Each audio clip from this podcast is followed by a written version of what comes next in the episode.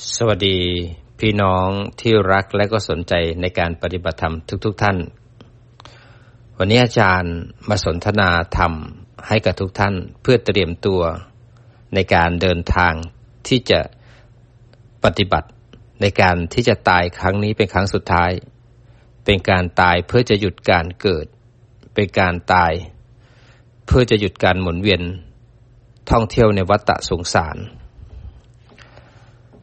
การที่จะเตรียมพร้อมในการที่จะเตรียมตัวตายก่อนตายจริง ๆ มันก็มีหลายเหตุปัจจัยที่เราจะต้องฝึก ในการปฏิบัติธรรมนั้น มันจะมีทั้งสมถะและก็วิปัสสนา เราจะต้องมีความเข้าใจให้ถูกต้องเสียก่อน ปฏิบัติถูก ปฏิบัติเป็น ในการปฏิบัติถูก ปฏิบัติเป็นนั้นต้องเป็นตามแนวทางของพระพุทธเจ้าเท่านั้น เพราะพระองค์เป็นศาสดาเอก เป็นผู้ที่รู้โลกอย่างแจ่มแจ้ง ทรงรู้ว่าวิธีการเกิด จากจิตที่เราพามาเกิดนั้นเป็นจิตดวงสุดท้ายในชาติที่แล้วคือจิตอะไร ด้วยอวิชชาพาไปจับความคิดในจิตดวงสุดท้าย พระองค์ก็ทรงมองเห็นว่าคิดอะไร ในความคิดในจิตดวงสุดท้ายนั้นน่ะ จิตนั้นเป็นอวิชชาสังขารปรุงแต่งขึ้นมาวิญญาณถึงไปจับเอา วิญญาณก็อยู่เดี่ยวๆไม่ได้ สังขารก็อยู่เดี่ยวๆไม่ได้เขาต้องอาศัยกัน พอไปจับปุ๊บทันทีมันก็ได้มาซึ่งปฏิสนธิวิญญาณ ซึ่งเป็นนามรูป เมื่อปฏิสนธิวิญญาณนั้นเป็นผลผลิตจากจิตมีอวิชชาไปจับเอาความคิดดวงสุดท้ายเลยทำให้ปฏิสนธิวิญญาณ พามาเกิดในภพน้อยภพใจภพสามกับเนิดสี่เกิดในคันเกิดในไข่เกิดในของโสโครก หรือเป็นโอปปาติกะผุดมีขึ้น เมื่อผุดมีขึ้นแล้วก็จะมีขันห้ามีอายตนะ หน้าตาแบบนี้ผิวอย่างนี้ รูปพรรณอย่างนี้ รวยแบบนี้จนแบบนี้ แต่งงานในคนนี้ใช้ชีวิตแบบนี้เป็นผลของกรรมเก่าเราเท่านั้น ที่พามาเกิด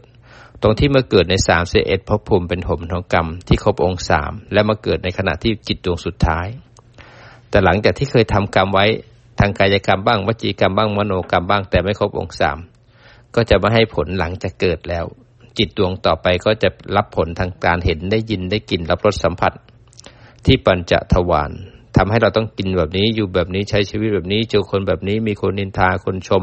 ถูกหวยลอตเตอรี่ทำมาหากินแล้วยากจน อะไรที่เกิดกับชีวิตเราเป็นผลจากกรรมของเราทั้งนั้น เราเป็นทายาทของกรรม กรรมเป็นแดนเกิดกรรมเป็นเผ่าพันธุ์กรรมเป็นที่อาที่พึ่งอาศัย หากเราไม่มีธรรมะของพระพุทธเจ้าไม่ได้เจอไม่ได้เกิดมาเจอศาสนาพุทธ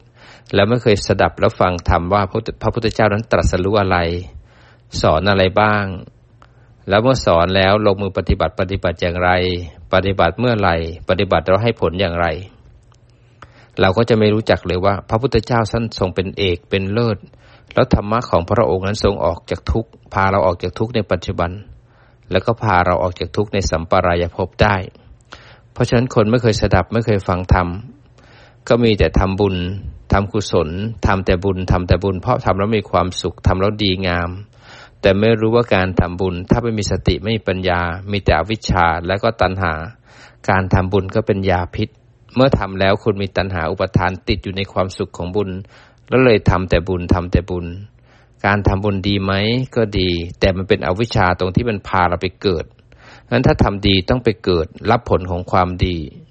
ปัญหาอยู่ที่ว่าเมื่อไหร่ที่มีเกิดแล้วมันจะมีโศกเศร้าร่ำไรรำพันไม่สบายกาย ไม่สบายใจคับแขนใจ ประสบกับสิ่งที่ไม่รักไม่พอใจพลัดพรากจากของรักของเจริญใจ ปรารถนาสิ่งใดแล้วไม่สมปรารถนาที่สุดแก่เราต้องตาย ไม่ว่าจะพบใดก็แล้วแต่เกิดแก่เจ็บตายเป็นเรื่องปกติ เราไปอยู่สวรรค์ทำงานรับใช้ผลของบุญกรรมดี เมื่อหมดกรรมแล้ว เราก็ต้องตายจากสวรรค์ มาเกิดในอบายทั้งสี่อยู่ในอบายทั้งสี่ใช้กรรมชั่วยาวนานเหลือเกิน จนกระทั่งกรรมเบาบางมาเกิดเป็นมนุษย์ อาจจะมาเจอมนุษย์ที่เป็นบ้าใบบอดแล้วก็หนวก หรือเป็นมนุษย์เนี่ยที่สะสมผลของกรรมชั่ว แล้วนิสัยที่อยู่ในอบายมาเป็นแสนแสนชาติ มาเกิดเป็นมนุษย์ แต่นิสัยก็เหมือนสัตว์เดรัจฉานเหมือนเปรตเหมือนอาสูรละกาย อยู่ในตระกูลยากจนก็ทำความชั่วเพราะต้องเอาตัวเองรอด แล้วก็ลงไปข้างล่างอีกวนเกิดวนตายนานจะเกิดมาเจอพ่อแม่ดีๆ ได้ทำบุญทำกุศลก็ไปเกิดเป็นเทวดา เป็นเทวดาหมดจากกรรมของเทวดาก็ลงอบาย อาจจะมาเกิดอีกครั้งหนึ่งเป็นมนุษย์ เราได้นั่งกรรมฐานบ้างไปเป็นพรหมก็ยังวนเวียนอยู่ในสามสิบเอ็ดภพภูมิ มีแต่โลภะโทสะโมหะ มิจฉาทิฏฐิ มีแต่การรักษาศีล มีฮิริโอตปะ มีแต่ทำบุญทำกุศลทำความดี หรือก็เพ่งจนเข้าฌานมันการที่เพ่งเข้าฌานเป็นสมาธิดีไหม มันก็ดี มันดีกว่าทำบุญอีก เพราะมันฝึกจิตฝึกใจ แต่ถ้าทำด้วยอวิชชาเพราะความไม่รู้ว่าทำเพื่ออะไรทำมีประโยชน์อะไรทำด้วยตัณหา เพราะว่าแสวงหาแล้วก็อุปทานไปยึดเนี่ย มันก็ยังเป็นอวิชชา พวกทำฌานลาภีบุคคล ก็ยังเป็นอวิชชา เพราะทำแล้วมันต้องไปเกิด มันทำด้วยตัณหาอุปาทาน มันไม่รู้ว่าฌานน่ะไปสูงสุดแค่อารูปฌานแล้วตอนตายก็ไปเกิดเป็นอรูปภพชีวิตยาวนานสุขยาวนาน แต่เขาต้องแก่เจ็บตายมาเกิดอีกครั้งเป็นเทวดา เป็นเทวดาแล้วก็ลงอบายทั้งสี่ แล้วเขาเวียนอยู่นานแสนนาน เพราะฉะนั้นคนไหนที่ไม่เคยฟังธรรมไม่รู้หลักเลย ก็จะวนอยู่กับตรงนี้ไม่มีที่สิ้นสุด เมื่อไรที่เราเกิดมาแล้ว เจอศาสนาพุทธ การเกิดเป็นมนุษย์เนี่ยยากแสนจะยากการได้มาซึ่งมนุษย์เนี่ยยากแสนจะยาก แล้วการที่มาเจอศาสนาพุทธนี่ยากฉันจะยากอีกการที่อุบัติเกิดขึ้นพระพุทธเจ้า แต่ละพระองค์นั้น บางพระองค์สองหมื่นกับสามหมื่นกับ บางพระองค์สี่หมื่นกับเจ็ดหมื่นกับ ช่องว่างระหว่างพระพุทธเจ้า แต่ละพระองค์นั้นนานเหลือเกิน โลกแตกโลกดับเป็นหมื่นหมื่นใบ การที่เราเป็นมนุษย์เนี่ย มันก็ยากแสนยากเพราะในสังสารวัฏมีทั้งสามสิบเอ็ดภพภูมิ แล้วจังหวะที่มาเกิดเจอมนุษย์ เป็นมนุษย์แล้วเจอศาสนาพุทธนี่ก็จะยากที่สุดเลย แล้วคนนี้พอเจอศาสนาพุทธเนี่ยเราได้เกิดเจอใต้ร่มเงาพระพุทธศาสนาหรือไม่ แล้วเรามีศรัทธาประสาทะที่จะมานั่งใกล้ไหม มาปฏิบัติไหม ราะฉะนั้นบางคนเจอศาสนาพุทธก็ทำแต่บุญทำแต่บุญทำแต่ความดี แค่บุญไม่ถึงขั้นฝึกจิตเลย ก็ยังจมกับอารมณ์จมกับบุญได้ ไปเกิดแก่เจ็บตายได้ต่อ เจอศาสนาพุทธแต่ไม่ศรัทธาก็เยอะแยะนั้นแก่นแท้ของศาสนาไม่ได้อยู่ที่ทำบุญทำความดี เพราะการทำบุญทำความดีมันมีอยู่แล้ว ไม่จำเป็นจะต้องมีพระพุทธเจ้ามันก็มีอยู่แล้ว แต่สิ่งที่จะฝึกจิตด้วยการโยนิโสมนสิการเข้าทางสายกลางเนี่ย มันจะมีแค่ยุคของทพุทธเจ้าที่อุบัติมาเท่านั้น เพราะฉะนั้นความอลังการของสังสารวัตรนี่คือเราได้เกิดมาเจอศาสนาพุทธ แล้วรู้อะไรใช่ทางไม่ใช่ทาง เรียนรู้กรรมและผลของกรรม แล้วคนนี้ถ้าเราจะฝึกให้จิตเราเป็นจิต ที่เข้มแข็ง แล้วก็สามารถเห็นสภาวธรรมตามความเป็นจริงได้ แล้วสามารถหยุดการเกิดได้ทีละขณะทีละขณะจนกระทั่งเป็นสมุทเฉพัทธประหาร หรือกระทั่งฝึกเตรียมตัวตายก่อนที่จะตายจริง ๆ ก็ต้องเข้าสู่รูปนามและเข้าสู่วิปัสสนา การระลึกถึงความตายดีไม่ดี ก็ทำให้จิตใจจะสงบสงบจากบาปและอกุศล แต่การระลึกถึงความตายเป็นแค่สมถะ มันยังระลึกอยู่ ยังเป็นการทำอยู่ มันยังไม่เข้าถึงวิปัสสนา มันแค่ทำให้เราไม่ทำบาปทำกรรมเพราะกลัวเดี๋ยวเราก็ต้องตายแล้วทำให้จิตเราสงบขึ้น แค่นั้นเอง แต่เราต้องต่อยอดด้วยการเมื่อเราทำความสงบด้วยการระลึกถึงความตาย เราไม่ฟุ้งซ่านแล้ว เราก็ต้องมาฝึกจิตให้มีสติมีสมาธิ โดยใช้สติปัฏฐานสี่หากรรมฐานมากองหนึ่งหลงรู้ฟุ้งรู้ เพ่งรู้ ปรับจากจิตที่หลง ที่ฟุ้งจมกับลมหรือจิตที่เพ่งจดจ่อไปอยู่ในความสงบความดี ให้ในจิตผู้รู้ผู้ตื่นผู้เบิกบาน ท่ามกลางการหลงการเพ่งท่ามกลางการที่จมกับอารมณ์ หรือท่ามกลางนิวรณ์อันเมื่อนิวรณ์เกิดแล้วเนี่ยนิวรณ์ห้าเกิดแล้วเป็นเครื่องขวาง จิตได้มีสติ ก็ไหลไปหามันแล้วจมกับความคิด หรือถ้าจิตนั้นอยากจะดีรักดีก็เลยเพ่งควบคุมจนตัวแข็งจิตแข็ง คราวนี้เมื่อหลงออกไปข้างนอกในการ จมอยู่กับวัตถุกรรมเพ่งไปข้างในเพราะรักดี จิตก็เลยไม่เข้าทางสายกางมาเลยสุดโต่งคราวนี้ว่าจิตสุดโต่งจิตที่ผิดเนี่ยเป็นประโยชน์ที่ทำให้จิตรู้เกิดขึ้นงั้นพอนิวรณ์เกิดขึ้นจิตไหลไปหรือเพ่งไว้ให้รู้ทันเอา แล้วก็หมั่นกลับมาที่ฐานที่กรรมฐานที่เราทำกรรมฐานก็คือหนึ่งในสี่ของสติปัฏฐานสี่นั่นเอง เอามาฝึกแค่เป็นกุศโลบายเพื่อฝึกจิตให้ตื่น ไม่ได้เอามาฝึกจิตเพื่อให้จิตต้องอยู่ที่ฐานตลอด งั้นถ้าจิตอยู่ที่ฐานตลอดเนี่ยเราต้องควบคุมหรือบังคับ มันก็จะเครียดทางสายกลางหรือผู้รู้ก็ไม่เกิดขึ้น แต่ถ้าจิตเพลินหรือขี้เกียจเผลอไปกับอารมณ์ก็ทำให้เราหลงไปกับอารมณ์ ผู้รู้ก็ไม่เกิด คราวนี้เราต้องอาศัยความเพียรเพียรปฏิบัติเพียรบ่อยๆหลงไปครั้งหนึ่งรู้ทันเอา แล้วกลับมาที่ฐาน เพ่งไปรู้ทันเอา แล้วก็มันกลับมาที่ฐานนั้นจิตที่ผิดเป็นประโยชน์ที่ทำให้จิตที่ถูกเกิดขึ้น จิตที่เผลอกับจิตที่เพ่งเป็นจิตที่หลง พอรู้ทันปุ๊บกลับมาที่วิหารธรรม ก็ทำให้จิตรู้เกิดขึ้นหนึ่งขณะ เพราะฉะนั้นไม่เอาดี ไม่เอาเจริญ ไม่ผลักเสื่อม แต่เอาความจริงของอารมณ์ที่เกิดขึ้นวันวิปัสสนากับสมถะมันจะแตกต่างกันว่าสมถะมันจะทำให้ดีให้สงบ แต่วิปัสสนาคือเห็นตามความเป็นจริง เพราะเราต้องการฝึกจิตให้มีปัญญา มีปัญญาต้องเห็นรูปนามตามความจริงไม่ได้เลือกรูปนามเพราะเราเลือกดีไม่ได้ เพราะดีก็ไม่เที่ยง งั้นเราจะเห็นเขาตามความเป็นจริงจะฝึกสติปัฏฐานสี่ท่ามกลางวิกฤตของชีวิต หรือท่ามกลางความเจริญของชีวิตจะได้ไม่มีตัวตนนะครับปัญหากรรมฐานมากองหนึ่งสวดมนต์นั่งกรรมฐานเดินจงกรมจะหลงจะฟุ้งจะเพ่งให้รู้ทันเอา แล้วก็กลับมาที่ปัจจุบันบ่อยๆสบายๆจนจิตตื่น เมื่อจิตตื่นแล้วเนี่ยอันนี้เป็นผลจากการฝึกสตินะ ผลจากความเพียรงั้นตอนที่จิตหลงไปเนี่ยตอนปฏิบัตินะจิตหลงไป นั่นคือโมหะ นั่นคืออวิชชา แต่พอรู้ทันปุ๊บเนี่ยจิตดวงใหม่จะเกิดแล้วเป็นสติ รู้ว่าหลง จิตหลงเป็นอดีต จิตรู้คือสติ พอรู้ทันปุ๊บเนี่ยสัมปชัญญะมันจะเห็นเลยว่าจิตรู้นะแต่รู้นอกบ้าน รู้นอกฐาน สัมปชัญญะก็จะพาจิตและสติกลับมาที่วิหารธรรม กลับมาที่ปัจจุบันที่เรากำลังอยู่นั้นพอกลับมาที่ปัจจุบันปุ๊บเนี่ยสัมปชัญญะก็ทำมาที่ควบคุมจิตและสติ ให้อยู่ที่ปัจจุบันไม่หลงไม่เพ่ง ไม่ไปยุ่งกับชาวบ้านเขาให้อยู่ที่ฐาน ตอนที่กลับมาเนี่ยเป็นเหตุให้สัญญาจำอารมณ์ได้ว่ามีสติแล้วนะมีสัมปชัญญะนะเป็นสติปัฏฐานสี่หนึ่งขณะมันก็จะจดแต้มคราวนี้สัญญาเนี่ยมันจะจำหลงไปบ่อย รู้บ่อย สติก็เกิดบ่อย สัมปชัญญะก็ทำงานบ่อย แล้วกลับมาที่ฐานบ่อย สติแล้วก็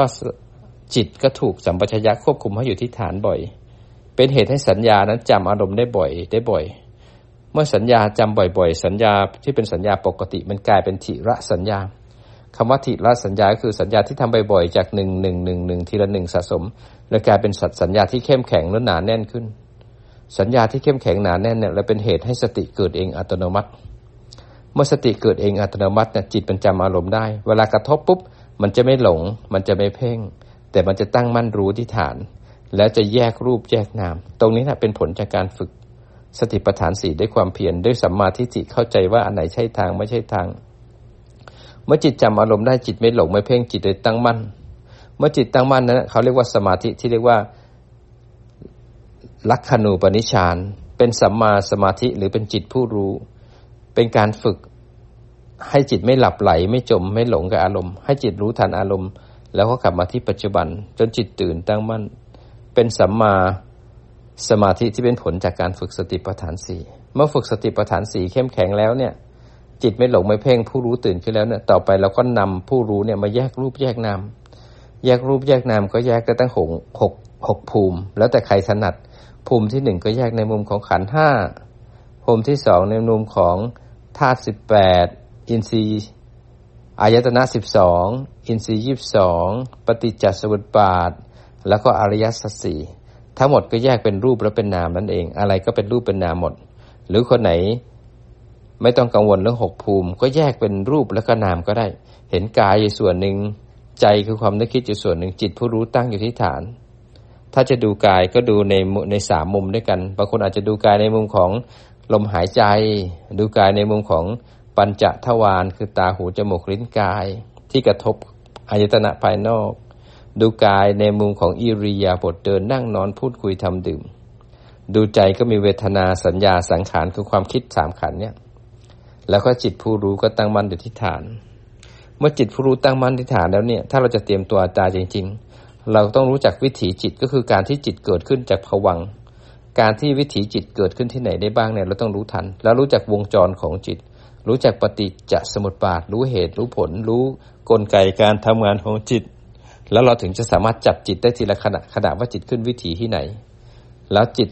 ไปตายที่ไหน ต่อไปจิตขึ้นวิธีที่ไหน แล้วไปหยุดที่ไหน เราจับจิตได้มีสติอยู่ในปัจจุบันต่อไปจิตดวงสุดท้าย เราก็สามารถหยุดเหตุของการเกิดได้เช่นกัน แต่ถ้าเราไม่รู้จักวิถีจิต ไม่เคยรู้ว่าจิตทำงานอย่างไร ไม่เคยรู้ว่ากายกับจิตนั้นแตกต่างกันอย่างไร ไม่เคยรู้ว่าผู้รู้กับทางใจแตกต่างกันอย่างไร เราก็จะไม่มีหลักในการปฏิบัติงั้นเราก็จะไม่มีเครื่องมือในการที่จะให้จิตออกจากทุกข์ทุกทั้งหลายที่มันเกิดไม่ใช่ปัญหา ปัญหาหนักคือจิตเนี่ยไม่มีสติไม่มีสมาธิ จิตนั้นเลยหลงไปหาทุกข์และปัญหา ก็เลยกลายไปมีตัวตนอยู่ในอารมณ์ในทุกข์เมื่อมีตัวตนในอารมณ์และทุกข์แล้วเราเลยยึดมั่นถือมั่น เมื่อยึดมั่นถือมั่นแล้วเราพยายามจะควบคุมให้ของที่ไม่เที่ยงนั้นเที่ยง ของที่เป็นทุกข์ที่บังคับไม่ได้แปรปรวนเปลี่ยนแปลงเป็นของที่บังคับได้เป็นของที่เราต้องการอยากให้มันได้ดั่งใจเสมอ เราถึงทุกข์เพราะเราไม่รู้ธรรมชาติของรูปและนาม มันเป็นอนิจจัง ทุกขังอนัตตางั้นเราต้องเรียนรู้ด้วยปัญญาใช้หลักของพระพุทธเจ้ามาปฏิบัติเมื่อจิตตั้งมั่นแล้วถึงฐานเนี่ยเราก็จะมาเรียนนะวิถีของจิต ถ้าใครจะเตรียมตัวตาย อันนี้เป็นวิธีเป็นคำสอนสั้น ๆ ถ้าเกิดท่านต้องการที่จะเรียนรู้ในคอร์สอาจารย์ก็จะสอนรายละเอียด จะไล่เป็นจิ๊กซอ ให้คนเตรียมตัว คนอายุมาก หรือคนที่จะเป็นทุกข์อยากจะออกจากทุกข์จะได้ฝึกจิตให้เข้มแข็ง ตัวจิตเป็นตัวสำคัญ ขันจะปรุงแต่งทุกจะเกิดขนาดไหน ปัญหาจะมากขนาดไหน ถ้าจิตไม่ถึงฐานไม่ตั้งมั่นไม่แข็งแรง จิตไปจมกับอารมณ์ก็กลายเป็นเราจมแล้วก็ข้ามควรทั้งความดีและความเสื่อม เมื่อเราไปจมทั้งความดีและความเสื่อมเราก็จะทุกข์ยิ่งกว่าอีก เพราะมันเป็นอนิจจังมันเป็นทุกขังเป็นหน้าตา เพราะเราไม่รู้ตัวตัวจิตผู้รู้เองก็เป็นไตรลักษณ์เหมือนกันเพราะถ้าเรามีจิตตั้งมั่นถึงฐานแล้วเราก็มาฝึกแยกรูปแยกนามคราวนี้พอมาฝึกแยกรูปแยกนามเนี่ยเราต้องเข้าใจก่อนว่า จะแยกรูปแยกนามก็ให้รู้ว่าจิตนั้นได้ขึ้นวิถีทางไหน จะเห็นว่ารูปเกิดที่ไหนนามเกิดที่ไหนจะเห็นการทำงานของจิต วิถีของจิตเนี่ยการขึ้นของจิตจะมีสองวิถี วิถีหนึ่งผ่านปัญจทวารก็คือผ่านรูปเพื่อผ่านตาหูจมูกลิ้นกาย มันจะมีการเห็นได้ยินได้กลิ่นรับรสสัมผัสเนี่ยตรงที่กระทบที่ปัญจทวารเนี่ยเป็นผลของกรรมเก่า ที่เคยสะสมไม่รู้กี่แสนกี่ล้านชาติ หรือวันนี้พรุ่งนี้ที่มันเคยทำมาก่อน กรรมที่เคยทำนั้นสะสมลงในภวังคจิต แล้วกรรมก็ส่งผลมารับผลที่ตาหูจมูกลิ้นกาย เวลากระทบที่ปัญจทวารแล้ววิธีที่หนึ่งคือกระทบที่ปัญจทวารที่รูป แล้วมันจะกระเทือนเลื้อยมาที่มโนทวารก็จะเป็นเจตสิกสามขันก็คือเวทนาสัญญาสังขารคือความนึกคิดปรุงแต่ง หรือความคิดที่ปัญจทวารกระเทือนมาที่ปฏิจจสมุปบาทคือเวทนาคือความยินดียินร้าย แล้วก็ตัณหา อันนี้คือวิธีที่หนึ่งก็คือกระทบแล้วกระเทือน คือกระทบที่ปัญจทวารแล้วก็เทือนมาที่มโนทวารหรือมาที่เวทนาหรือตัณหา วิธีที่สองก็คือ มันขึ้นวิถีโดยตรงทางใจเลย คิดขึ้นมาเลย เวทนา สุขทุกข์ทางกาย โสมนัสโทมนัสทางใจหรืออุเบกขา สัญญาคือเรื่องของอดีตความจำได้หมายรู้ เรื่องของเก่าสังขารเรื่องของอนาคตเรื่องของกุศลอกุศลเรื่องการปรุงแต่งต่าง อันนี้คือความนึกคิดปรุงแต่งนะ เพราะฉะนั้นมันคิดขึ้นมาเองจู่ๆก็คิดถึงบ้าน จู่ๆก็ปวดขา จู่ๆก็เบื่อ จู่ๆก็ง่วงมันขึ้นมาทางใจ คราวนี้เราจะต้องฝึกสติให้เร็ว ถ้าสติไม่เร็วปุ๊บพอมันง่วงปุ๊บไหลไปจับปั๊บทันที ไปยึดมั่นถือมั่นอุปทานก็ยึดแล้วเป็นเรา เพราะฉะนั้นตัวสำคัญคือตัวจิต ถ้าจิตไม่หลง ไม่เพ่ง ไม่ไปกับกระแสของการกระทบ จิตจะเป็นผู้ดูผู้รู้ แต่ทางนั้นต้องฝึกนะ นั้นถ้าฝึกตัวนี้แล้วเราจะเห็นว่าทุกครั้งที่เรามีการกระทบนั้นไม่ใช่ความว่าบังเอิญ มันมีเหตุปัจจัยเก่า ที่มารับผลของกรรมที่ปัญจทวารพอกระทบแล้วกระเทือนมาที่มโนทวารบ้าง กระทบแล้วกระเทือนมาที่เวทนายินดียินร้าย หรือตัณหาสามบ้าง หรือคิดขึ้นมาเอง แล้วก็กระเทือนมาที่เวทนาแล้วก็ตัณหา คราวนี้เราต้องฝึกให้รู้ทันนะพอกระทบแล้วก็เทือนมาทางใจ แล้วก็ขึ้นสู่วิปัสสนา ถ้าจิตตั้งมั่นและถึงฐานตรงที่กระทบเนี่ย รู้ทันการกระทบเนี่ยเขาเรียกว่าแยกรูปแยกนาม เราจะเห็นว่ากายกระทบ ตอนที่ใจคิดเรารู้ว่าคิดเนี่ยเขาก็เรียกว่าแยกจิตออกจากความนึกคิดปรุงแต่ง เพราะนั้นความนึกคิดปรุงแต่งกับรูปคือร่างกายมันคนละอันกัน เห็นว่ากายอยู่ส่วนหนึ่งใจที่คิดอยู่ส่วนหนึ่งจิตผู้รู้ก็อยู่ส่วนหนึ่งตอนนั้นไม่มีคนไม่มีสัตว์ไม่มีใคร มีแต่สภาวธรรม อันนี้เขาเรียกว่าขึ้นสู่ปรมัตอารมณ์แล้ว มีจิตเจตสิกคือความคิด รูปก็คือปัญจทวารก็คือร่างกายอิริยาบถมันมีจิตเจตสิกรูป แล้วถ้าเกิดตั้งมั่นแล้วถึงฐานเห็นไตรลักษณ์ตรงนั้นก็คือนิพพาน นิพพานคือการเห็นไตรลักษณ์แล้วทำให้วงของทุกข์และเหตุของการเกิดทุกข์ดับ การดับของปฏิจจสมุปบาทนั่นก็คือนิโรธคือนิพพาน ทีละขณะทีละขณะทำบ่อยๆจนมันเป็นสมุเฉทประหาร ถ้าเราเข้าใจตรงนี้ปุ๊บ มันก็จะง่ายนะครับ ในการที่จะตัดวงปฏิจจสมุปบาทตัดวงของทุกข์และเหตุของการเกิดทุกข์ทีละขณะทีละขณะจะเป็นสมุเฉทประหาร เพราะฉะนั้นเราจะต้องรู้ว่าจิตเนี่ยเมื่อขึ้นสู่วิถีทางตาหูจมูกลิ้นกาย แล้วมันก็เทือมาทางใจ ใจที่นึกคิดปรุงแต่งนี่แหละเขาเรียกว่าภพเราจะคิดเรื่องสุขเรื่องทุกขเวทนา คิดเรื่องสัญญาดีหรือไม่ดี คิดเรื่องสังขารของกุศลและอกุศลเรื่องอนาคต มันเป็นทั้ง พบดีและพบไปดีทางใจ นี่คือพบนะครับ เมื่อไหร่ที่เราไหลพบจะมีสองส่วนส่วนหนึ่งคือความนึกคิดปรุงแต่งคือเจตสิกสามขันเมื่อไหร่ที่กระทบแล้วใจคิดเราไหลไปจับความคิด ความคิดเนี่ยเราเป็นที่ตั้งของความยินดียินร้าย ความคิดเป็นที่ตั้งของตัณหา ที่ตั้งของอุปาทานคือความยึดมั่นถือมั่น เมื่อเรายึดมั่นถือมั่นแล้วเนี่ยถ้าเรายังมีชีวิตอยู่ ความคิดเนี่ยเป็นที่ตั้งของการทำกรรม เมื่อทำกรรมเสร็จแล้วเราก็ส่งผลของกรรมลงภาวะภวังคจิต เพื่อรอรับส่งผลในจิตต่อไปในชาติต่อไปในวันต่อไป แต่ถ้าเกิดจิตดวงสุดท้าย วิถีของจิตเนี่ย ถ้าจิตดวงสุดท้ายเราต้องตาย เวลาที่เราจะต้องตายเนี่ย มันกระทบที่กาย แล้วมากระเทือนที่ใจมันเป็นวิถีแบบนี้เหมือนพอกระทบที่กาย แล้วร่างกายจะตาย แล้วมันเจ็บมันปวด ร่างกายมันเจ็บมันปวดมันทรมาน เพราะธาตุทั้งสี่มันจะแตกธาตุดินที่มันเคยอ่อนนุ่มตอนหายใจมันก็จะกลายเป็นแข็งธาตุดินก็จะแข็งธาตุลมที่ไหวไหลเข้าไหลออก มันก็เลยตึงนั้นพอธาตุดินแข็งปุ๊บเนี่ยธาตุลมก็เลยตึง การเคลื่อนไหวที่เราพูดได้กระพริบตาได้ทำอะไรได้เนี่ยเคลื่อนไหวได้มันอาศัยธาตุลม คราวนี้พอธาตุดินตึงธาตุลมเขาไม่สามารถแทรกได้ มันก็จากไหวมันก็เลยตึงพอมันตึงปุ๊บมันทำให้เราเคลื่อนไหวพูดไม่ได้กระพริบไม่ได้ ตอนนี้เราจะทุกข์มหาศาลเหมือนเราหายใจไม่ออกเหมือนเราเป็นหวัดเราก็จะทุกข์อยู่แล้ว แต่คราวนี้เราคิดว่าเราจะตายเรารู้ตัวเนี่ย มันจะทุกข์จริงกว่า เมื่อธาตุลมตึงปุ๊บเนี่ยมันทำให้ธาตุไฟที่มันเคยทำให้เราอบอุ่น ร่างกายมันอุ่น มีการย่อยมีการระบายได้ดี ธาตุไฟมันก็เลยกลายเป็นจากร้อน มันก็เลยกลายเป็นหนาวพอจะตายคือมันจะหนาวรู้สึกอยากจะขั้วหัวใจเลยนะมันจะหนาว มันจะไม่สามารถทำให้ร่างกายนี้เข้มแข็งได้ แล้วธาตุน้ำก็ไม่สามารถประสานธาตุทั้งหลายให้รวมกันได้ คนไม่เคยฝึกอยู่กับเวทนามาก่อน ไม่เคยนั่งนาน ไม่เคยฝึกมีจิตให้เข้มแข็งท่ามกลางเวทนา ตอนนี้เราจะทุกข์มหาศาล แม้กระทั่งพระพุทธเจ้าก่อนดับขันปรินิพาน พระองค์ทรงมีอ่า พระโอษฐ์ทรงทรงพูดออกมาว่า ไม่มีเวทนาไหนที่จะหนักเท่ากับเวทนาในจิตตรงสุดท้าย พระวรกายของพระองค์เนี่ยมีเลือดออกตามทวารทั้งเก้าแล้วเจ็บปวดเพราะอายุมากท่านก็ออกสอนด้วยการเดิน มันร่างกายพอมันแตกมันปวดนักหนาเลย ท่านเองยังบอกเช่นนี้ แล้วพวกเราถ้าไม่เตรียมตัวตายก่อนตาย ไม่เคยนั่งนาน แล้วไม่เคยฝึกให้มีสติสมาธิปัญญา ไม่เคยสร้างบารรมี ท่ามกลางเวทนา เราหนีไม่พ้นเพราะร่างกายเนี่ยเป็นบ่อของทุกข์ร่างกายมีความเสื่อมเป็นอารมณ์ ต้องแก่ต้องเจ็บต้องตาย ถ้าเราไม่เตรียมพร้อม อินทรีย์ไม่แก่กล้า เวลาที่เจ็บหนักเราจะจมมาความเจ็บขนาดคนฝึกมาพอสมควรเวลาเจ็บมันยังเอาไม่ไหว เพราะฉะนั้นถ้าเราต้องการจะมุ่งมั่นทางเส้นนี้ต้องสร้างบารมี ต้องฝึกให้เคยชินในการอยู่กับเวทนา แต่ไม่ได้อยู่กับเวทนาด้วยการทรมานด้วยอัตถกิลมัฐานิโยกนะ แต่อยู่กับเวทนาด้วยการฝึกให้มีสติมีสมาธิท่ามกลางเวทนา ให้มีปัญญาเห็นความจริงของเวทนา ไม่ได้ฝึกเพื่อเอาชนะเวทนา ไม่ได้ฝึกเพื่อไม่ให้เจ็บ แต่ฝึกว่าเราทำยังไงให้มีสติสมาธิปัญญาท่ามกลางเวทนา หันมาดูใจที่มีปฏิกิริยาต่อเวทนาทำให้มากทำให้บ่อย ให้ตัณหาและเวทนาดับ ต่อไปจิตมันเข้มแข็งขึ้น มันจะเป็นอุเบกขาในเวทนา เจ็บนะเจ็บ เจ็บมากด้วย แต่หันไปดูใจไม่ทุกข์ มันสามารถอยู่ท่ามกลางเวทนาได้ด้วยปัญญา เพราะฉะนั้นเราต้องฝึกให้มากฝึกให้ชินนะครับ เพราะฉะนั้นจิตเนี่ยที่มันกระทบแล้วกระเทือนมาทางทางนี้เราก็หันมาดู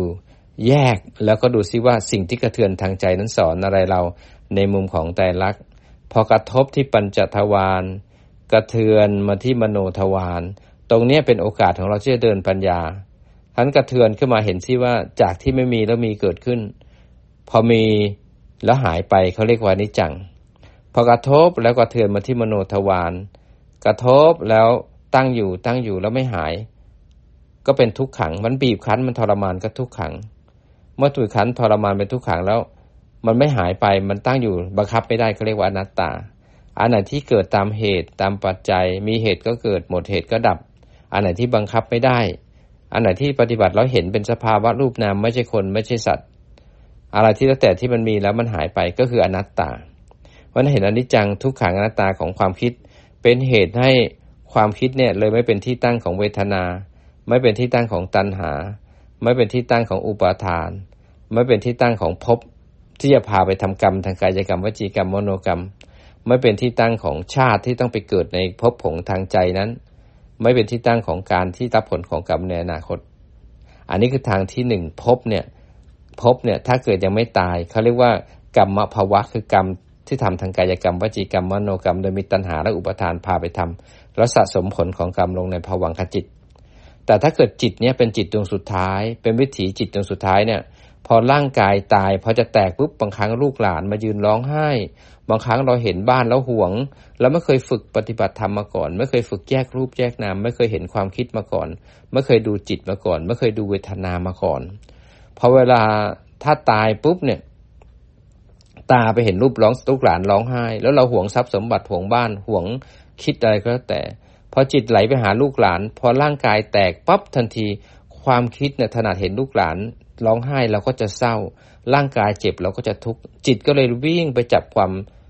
คิดทางใจที่เป็นความทุกข์มันจิตเนี่ยเกิดเดียวๆไม่ได้มันเกิด มันอาศัยร่างกายเกิด มันอาศัยปัญจทวารเกิด แล้วไปอาศัยนามขันมันอาศัยรูปและอาศัยนามเกิดคราวนี้เมื่อร่างกายตาย แต่ใจเป็นทุกข์เนี่ยมันก็เลยกายแตกแล้วมันจับกายไม่ได้ มันก็ไปจับใจที่ความคิดเสียใจพอจับความคิดเสียใจตัวนี้เขาเรียกว่าอุปาทานประยุทธ์เมื่อยึดอารมณ์แล้วเนี่ย มันพบเนี่ยพบก็เลยกลายเป็นอารมณ์ทางใจพบก็เลยกลายเป็นอุปัติภพก็คือสิ่งที่ทำให้เราไปเกิดในสามสิบเอ็ดภพภูมิพอจับความคิดปุ๊บจิตดวงต่อไปก็ชาติคือเกิดเลยปฏิสนธิแล้วก็รับผลกรรมกรรมคือชราแล้วก็อยู่ตามเหตุปัจจัย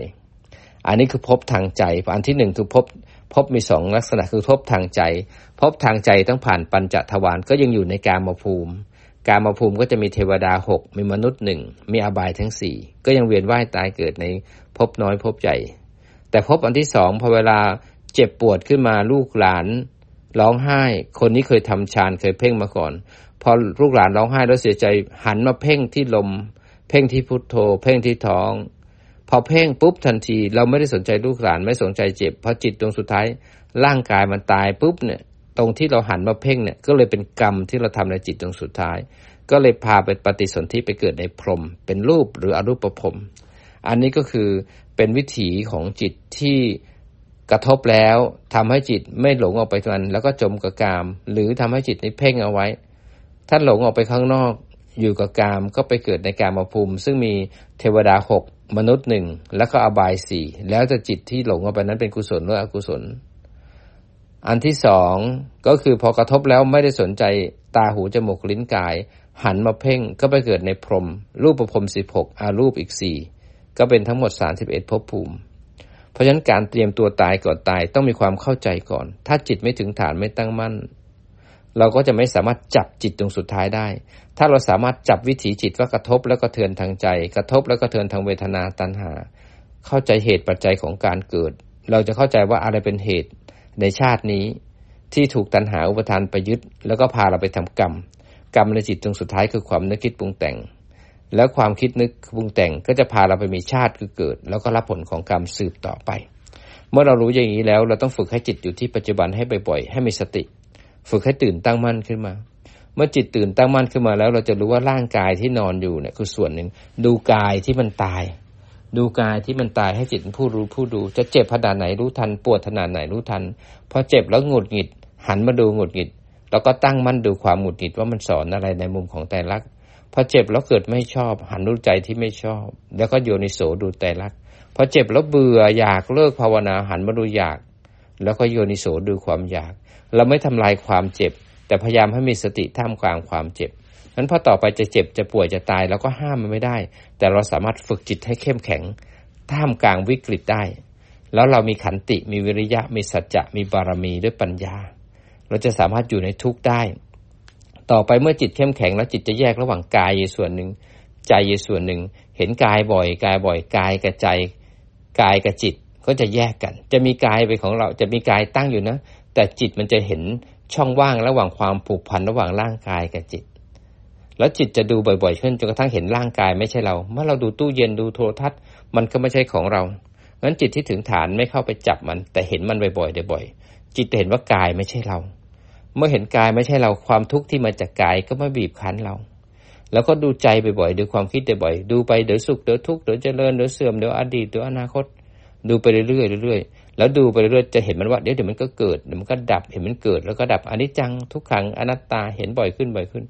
สิ่งที่ถูกเห็นกับผู้เห็นก็จะห่าง ต่อไปจิตก็จะเห็นใจหรือความคิดเนี่ยไม่ใช่ของเรา มันเห็นอยู่นะ มันอยู่ในตัวเดียวกันนะ แต่มันมีช่องว่าง ระหว่างมัน เห็นบ่อยๆบ่อยๆจิตก็เลยเห็นใจหรือความคิดเนี่ย นามขันเนี่ยไม่ใช่เรา เมื่อเห็นความคิดไม่ใช่แล้ว ไม่ใช่เราแล้ว ความทุกข์ที่มาจากความคิดก็ไม่ใช่เรา มันก็เกิดขึ้นตั้งอยู่แล้วก็ดับไป ต่อไปจิตในปัญญาก็จะเห็นว่ากายหรือรูปร่างเนี่ยไม่ใช่ของเรา ทุกข์ที่มาจากกายก็ไม่ใช่เรา เห็นใจไม่ใช่เรา ทุกที่มาจากใจก็ไม่ใช่ของเรา มันก็ไม่เบียดเบียนให้เป็นทุกข์ปัญญามันเกิดขึ้น เมื่อเห็นเช่นนี้แล้วจิตเลยยอมรับว่าไม่ว่ารูปหรือนามกายหรือใจ มันเท่ากัน มันมีค่าเท่ากัน เท่ากันในมุมของไตรลักษณ์เมื่อนั้นแล้วจิตเลยเป็นกลาง เป็นอุเบกขาต่อรูปและนาม ต้องเข้าสู่สังขารุเบกขายานหรือเป็นอุเบกขาในโพชฌง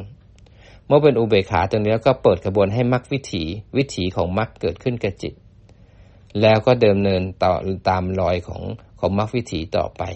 เพราะฉะนั้นถ้าเรามีความมั่นคงในพระรัตนตรัย แล้วชีวิตนี่มันทุกข์อย่าคิดว่าเงินทองทรัพย์สิน ความสุขที่เรามี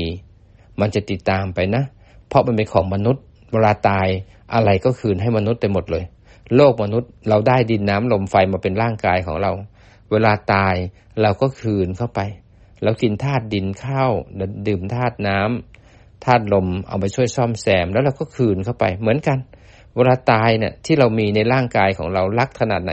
มันแก่มันเจ็บแล้วมันก็ต้องคืนเข้าไป เงินทองที่เรามีอยู่ ถ้าเราไม่ใช้มันทำบุญทำทาน มันก็เป็นของคนอื่น มันก็ต้องคืนให้กับโลกนี้ไป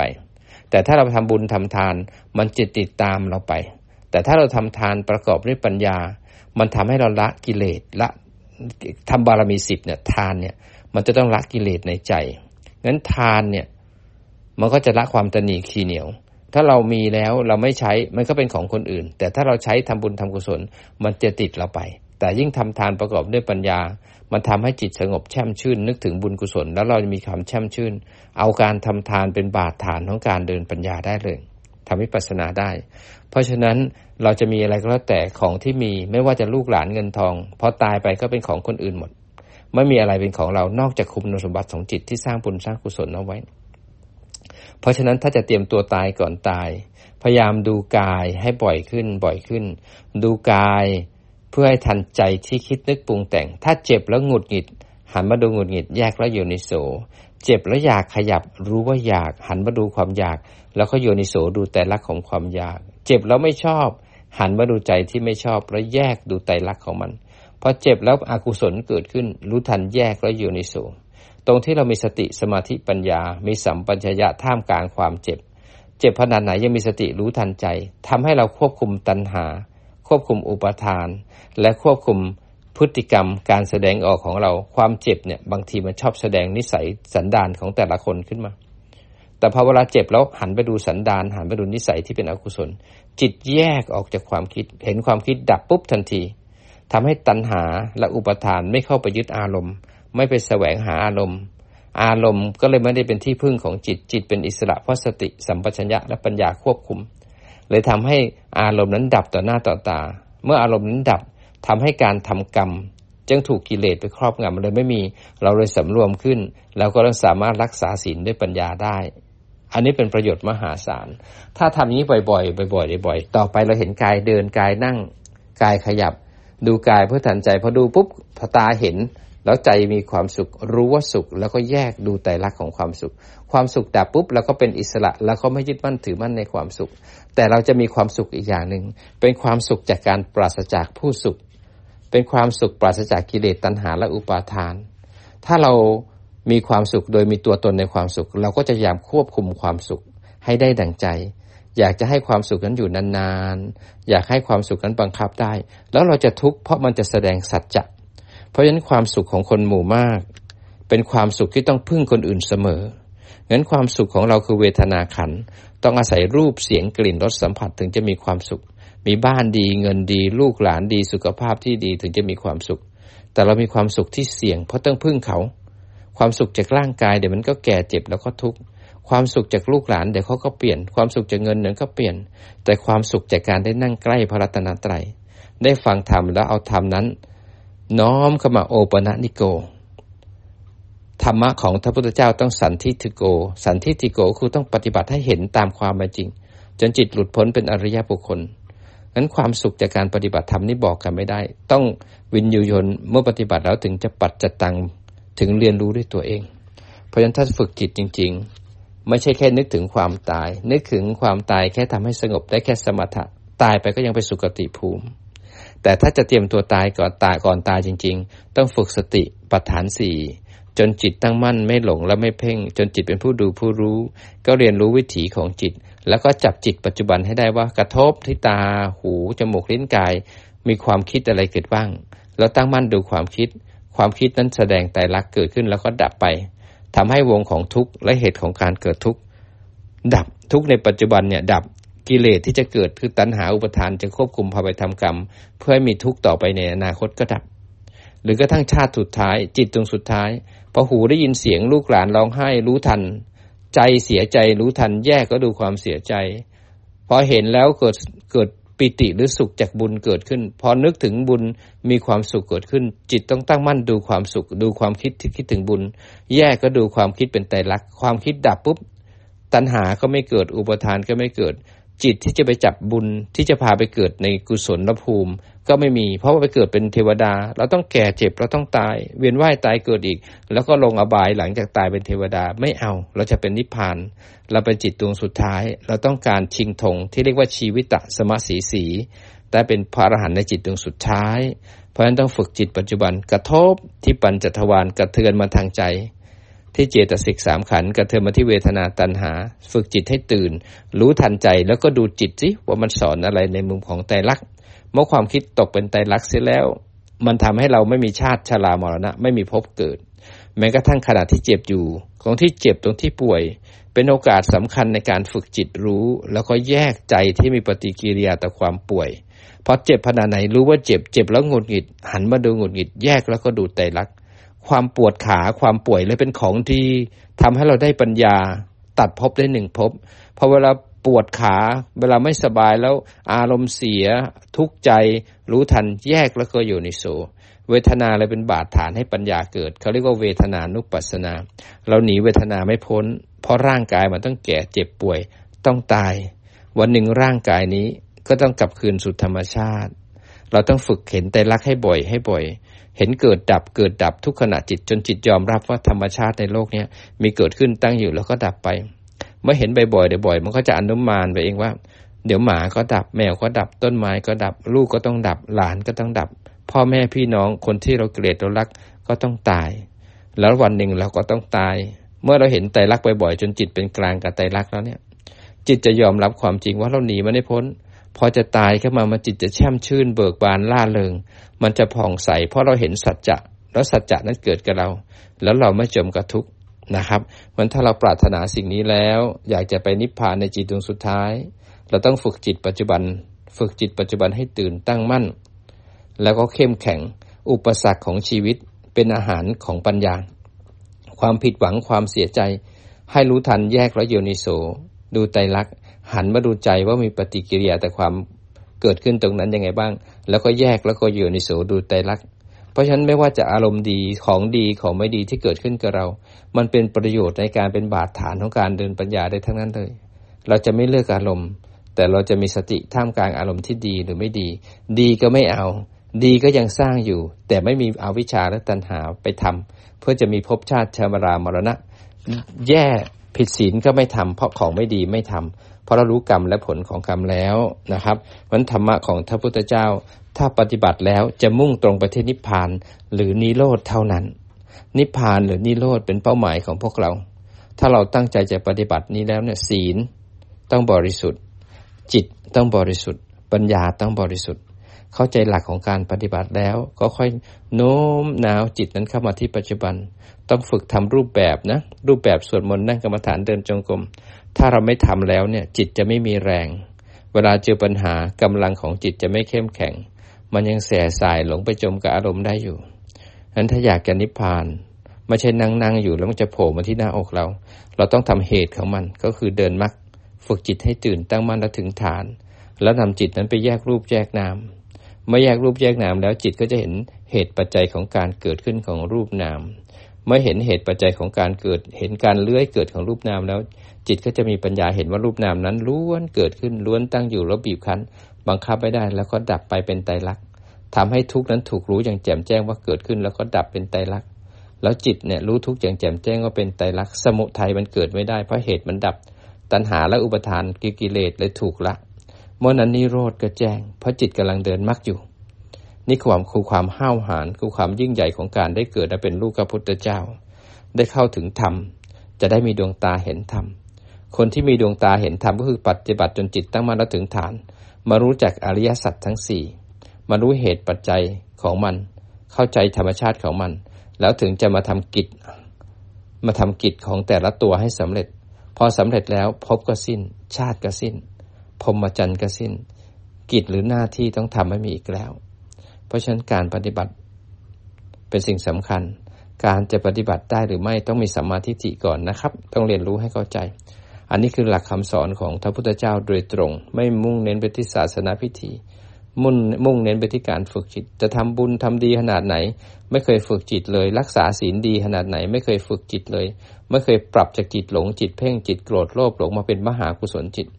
อันตรายนะ ชีวิตของเราได้เจอศาสนาพุทธแล้ว เตรียมพร้อม ความตาย ความผิดหวัง ความพลัดพรากความแก่เจ็บตาย เป็นสมบัติที่ได้มาพร้อมการเกิดเราหนีมันไม่พ้น แต่ทำอย่างไร ให้การเกิดครั้งนี้เป็นการเกิดครั้งสุดท้าย ให้การตายครั้งนี้เป็นการตายครั้งสุดท้าย แล้วจะไม่มีเชื้อเกิดอีก เชื้อเกิดก็คือความคิดนี่เองนั้นกระทบแล้วความคิดเกิดขึ้นเนี่ยเมื่อความคิดเกิดขึ้นเชื้อเกิดเนี่ยจะพาเราไปสร้างรูปสร้างนามสร้างในภพต่อไป ตอนนี้รวยเป็นเศรษฐีร้อยล้านหมื่นล้าน ตอนนี้จนเป็นยาจก ตอนนี้หล่อรู้สวยจนแล้วเขาดูนะขี้หล่อขี้เลยังไงก็แล้วแต่ แต่ชาติหน้าไปเราอาจจะเป็นแมวเป็นหมาเป็นเปรตเป็นพรหมเป็นเทวดา เราจะเวียนอีกกี่ชาติถามตัวเองนะ เราได้ของดีคือเจอรัตนะแล้ว เจอพุทธรัตนะธรรมรัตนะ สังขรัตนะแล้ว เราไม่รู้จักรัตนะ แต่เรากลับคบกับวิชาหรือตัณหาหรือทำแต่บุญทำแต่บุญทำแต่บาปหรือนั่งกรรมฐานแต่เพ่งเพ่งเพ่งผู้รู้ไม่มี อันนี้ก็อันตรายนะครับนั้นฝึกเอานะครับ พยายามอยู่ที่ปัจจุบันเรื่อยๆสังเกตเอา เวลากระทบที่ปัญจทวาร วลาเห็นได้ยินได้กลิ่นรับรสสัมผัสจะเป็นดีหรือชั่วก็แล้วแต่จะเจ็บจะปวดอะไรก็แล้วแต่พอกระทบขึ้นมาตั้งมั่นในการรู้ทันการกระทบ พอรู้ทันกระทบนะสังเกตว่าใจเรามีปฏิกิริยาต่อการกระทบอะไรบ้าง พอกระทบแล้วสุขทุกข์กิเลสเกิดขึ้นหงุดหงิดเกิดขึ้นลำคาญเกิดขึ้น ชอบไม่ชอบอยากไม่อยากหรือเพลินกับมัน พยายามให้รู้ทัน ตรงที่กระทบแล้วรู้ทันการกระทบในเขาเรียกว่าแยกรูปแยกนาม พอกระทบแล้วใจนึกคิดปรุงแต่งตั้งมั่นดูความคิดจิตอยู่ที่ฐาน แล้วดูซิความคิดที่มันเลื้อยขึ้นมาสอนอะไรในมุมของไตรลัก ไม่จำเป็นต้องรู้เรื่องที่คิด แต่รู้ว่าใจกำลังคิด แล้วก็โยนิโสดูไตรลัก เมื่อมันตกอยู่ใต้กฎของไตรลักเกิดแล้วก็ดับ มันทำให้นิโรธคือการดับเกิดขึ้น เพราะจิตนั้นเดินถูกทาง แล้วเราจะเป็นอิสระทุกครั้งที่เราเห็นไตรลัก มันทำให้กิเลสตัณหาดับ มันทำให้อุปทานที่เป็นคนยึดมั่นถือมั่น เป็นผู้ที่มีตัวตนสูงสูงตัวเราจะลดลง ลดลง ลดลง มันจะทำให้เราล้างกิเลสในตัว